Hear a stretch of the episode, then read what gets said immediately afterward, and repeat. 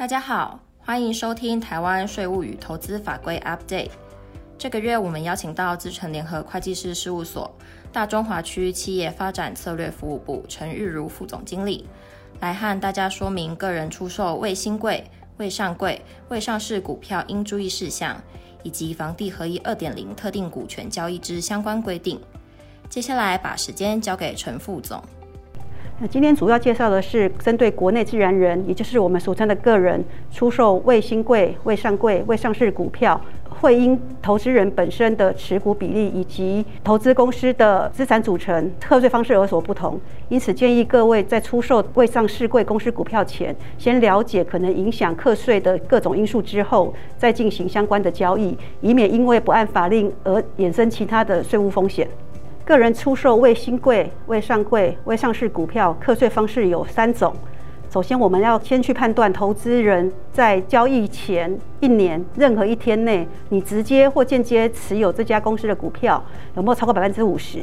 那如果没有超过百分之五十，那就要去判断这个这一家公司有没有印制股票，有没有经过签证。如果他没有签证的话，那您的这个交易呢是属于财产交易。那在隔年五月申报综合所得税时，去申报财产交易所得即可。如果公司有印制股票，有经过签证呢，那么你就是必须要在年度申报综合所得税时去考虑 AMT 的计算。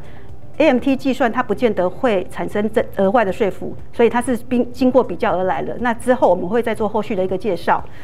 交易日前一年任何一天直接持股或间接持股超过百分之五十的话，那么你就要去看你这个要处分的这一家公司的股权价值有没有百分之五十是由境内的房屋或者是土地所构成。好，我们先看，如果它不是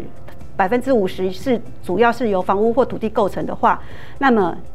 它就是会回到我们刚刚的最低税负的。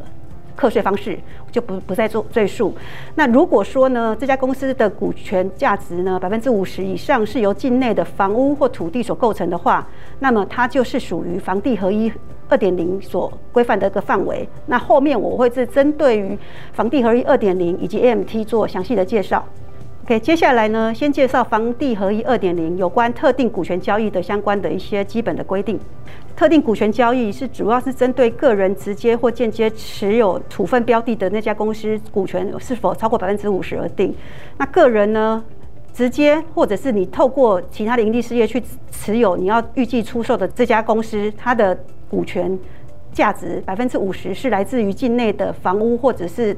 土地构成的话，那么这个交易呢，我们就会视为是房屋跟土地的交易。这样的交易，如果说这个标标的公司它是属于上市上柜或新柜公司的话，那它就不适用这个房地合一二点零，就回到我们一般的证券交易所得哦，那是这上市柜公司是免征的哦。个人出售。直接或间接持有股权超过百分之五十的国内外盈利事业呢，我们如何去判断它任一天持股超过百分之五十呢？原则上呢，是以交易日往前去推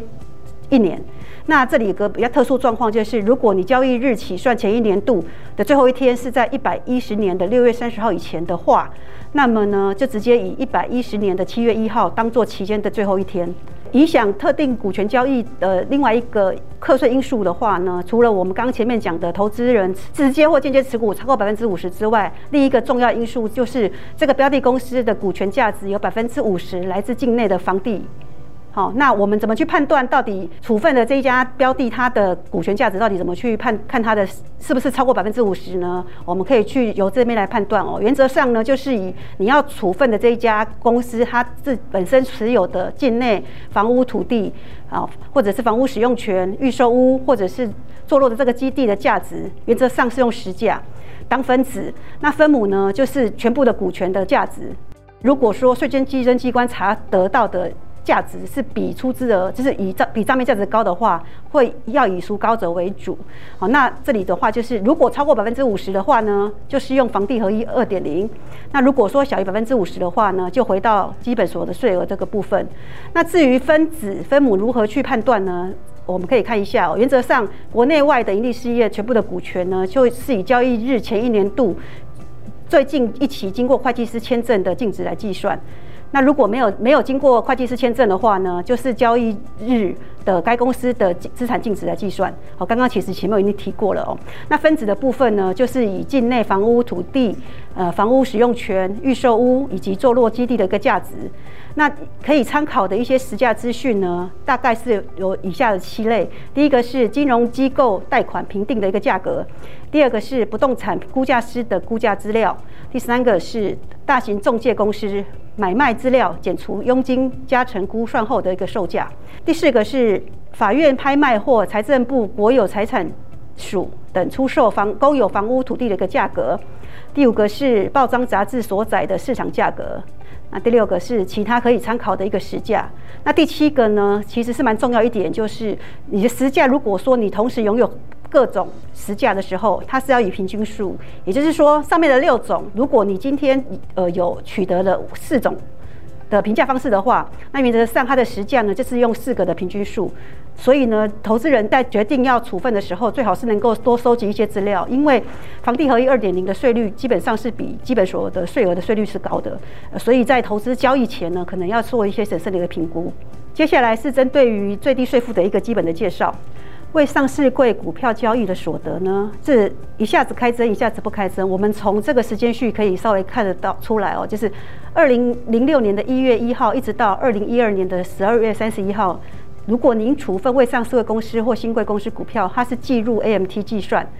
二零一三年一月一号到二零一五年的十月三十一号这段期间呢，是采分离核实计税，也就是说它是分开计税，但是合并申报就不计入 AMT 的一个计算。那在二零一六年的一月一号到二零二零年的十月三十一号呢，未上市贵公司股票的交易又又又停征了，也就是它不需要课税。好，那但是呢，在二零二一年的一月一号呢，又卷土重来，又重新开始了。所以呢，这个持续表其实是要提醒投资人，你在做交易的时候，不是别人可以你就一定可以，你必须要去了解您交易的时间点相关的一些规定是什么，以免产生不必要的一个税务风险。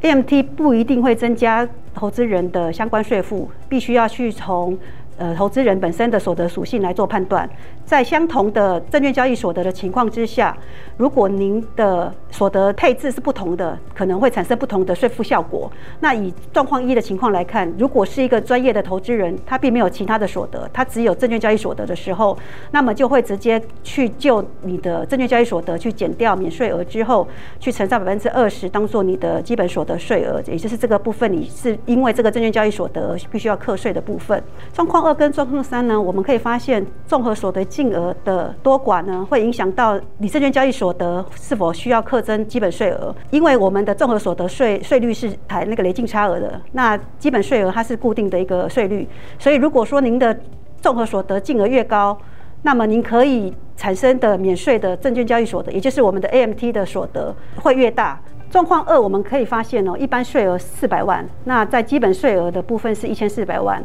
那在最低税负的这个计算里面呢，其实它是一个补差额的这个概念哦，就是说这个申报户呢，total 里来讲的话，你总共要缴一千四百万。那因为你在综合所得税已经缴了四百万，所以你这边就要补差额一千万，所以 total 加起来就是一千四百万。那状况三的部分，我们会发现综合所得税额呢是八千万，那加计了未上市柜的证券交易所得之后呢，它需要缴的税是五千两百万。所以八千万跟五千两百万比大小的话呢，就是一般所得税额基本上你缴的够高了，所以所以你婴儿交易的这个未上市公司股票，它不会产生额外的一个税负。好，所以也就是说，投资人呢本身的所得属性呢，绝对会影响到你这个未未上市公司股票交易是否会产生额外的税负。未上市柜股票交易所得是否一定要课税呢？它其实除了刚刚在计算 AMT 跟呃一般税额的差异之外，还有一个例外情况，也就是说，为了落实我们我国呢去培育创新产业、带动产业的整个转型政策，鼓励投国内投资、个人投资国内的高风险新创事业，所以你个人出售符合中央目的事业主管机关认定的国内高风险新创事业公司，那么这个交易的时候，该公司成立未满五年。你产生的交易所得，它是不用计入 AMT 计算的哦。这个部分可能要稍微去注意一下。那因为绝大部分会去买卖未上市的公司股票，应该都是属于公司员工或者是大股东，所以这个部分应该会很清楚，公司有没有去申请相关的一些租税优惠。那我们可以看一下它的规定是什么。股份有限公司应于设立登记日起算五年内，向中央目的事业主管机关申请核定是否符合高风险新创事业。如果符合下面的这几个条件呢，那经过同意核定之后呢，呃，目的事业主管机关会核发一个核定函给给公司。那通常来说呢，核定的有效期限是两年。那超过两年之后呢，公司可以再去申请。但是要记得的就是说，您在申请的时候一定。不能够超过设立登记日起算的五年期间，股份有限公司符合下面条件之一，即可向中央目的事业主管机关申请核发符合高风险新创事业公司。第一个是公司的技术创意或商业模式具有创新性及发展性；第二个是可提供目标市场解决方案或创造需求；第三个是开发之产品、劳务或服务具有市场化的潜力。另外呢，还有以下两种状况呢，是你不需要向目的事业主管机关申请核定，即就可以直接视为是属于高风险新创事业的公司。第一种是股份有限公司自设立登记日起算未满五年，经柜买中心推荐登录创柜板者，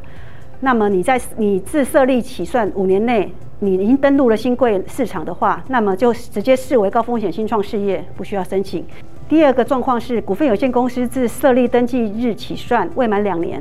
而且依照了产业创新条例二十三条之二，向中央目的事业主管机关申请核定为高风险新创事业者，自核定发文日起两年内的期间，你就直接被视为是属于高风险新创事业。在这两种状况之下呢，你就不需要额外再去跟目的事业主管机关申请。好，这个是属于未上市贵公司股票不需要计入 AMT 计算的一个例外。谢谢大家的收听，也欢迎大家到 PwC 台湾 YouTube 频道观赏影片，或订阅 Podcast 频道，及时取得最新资讯。我们下个月空中再会。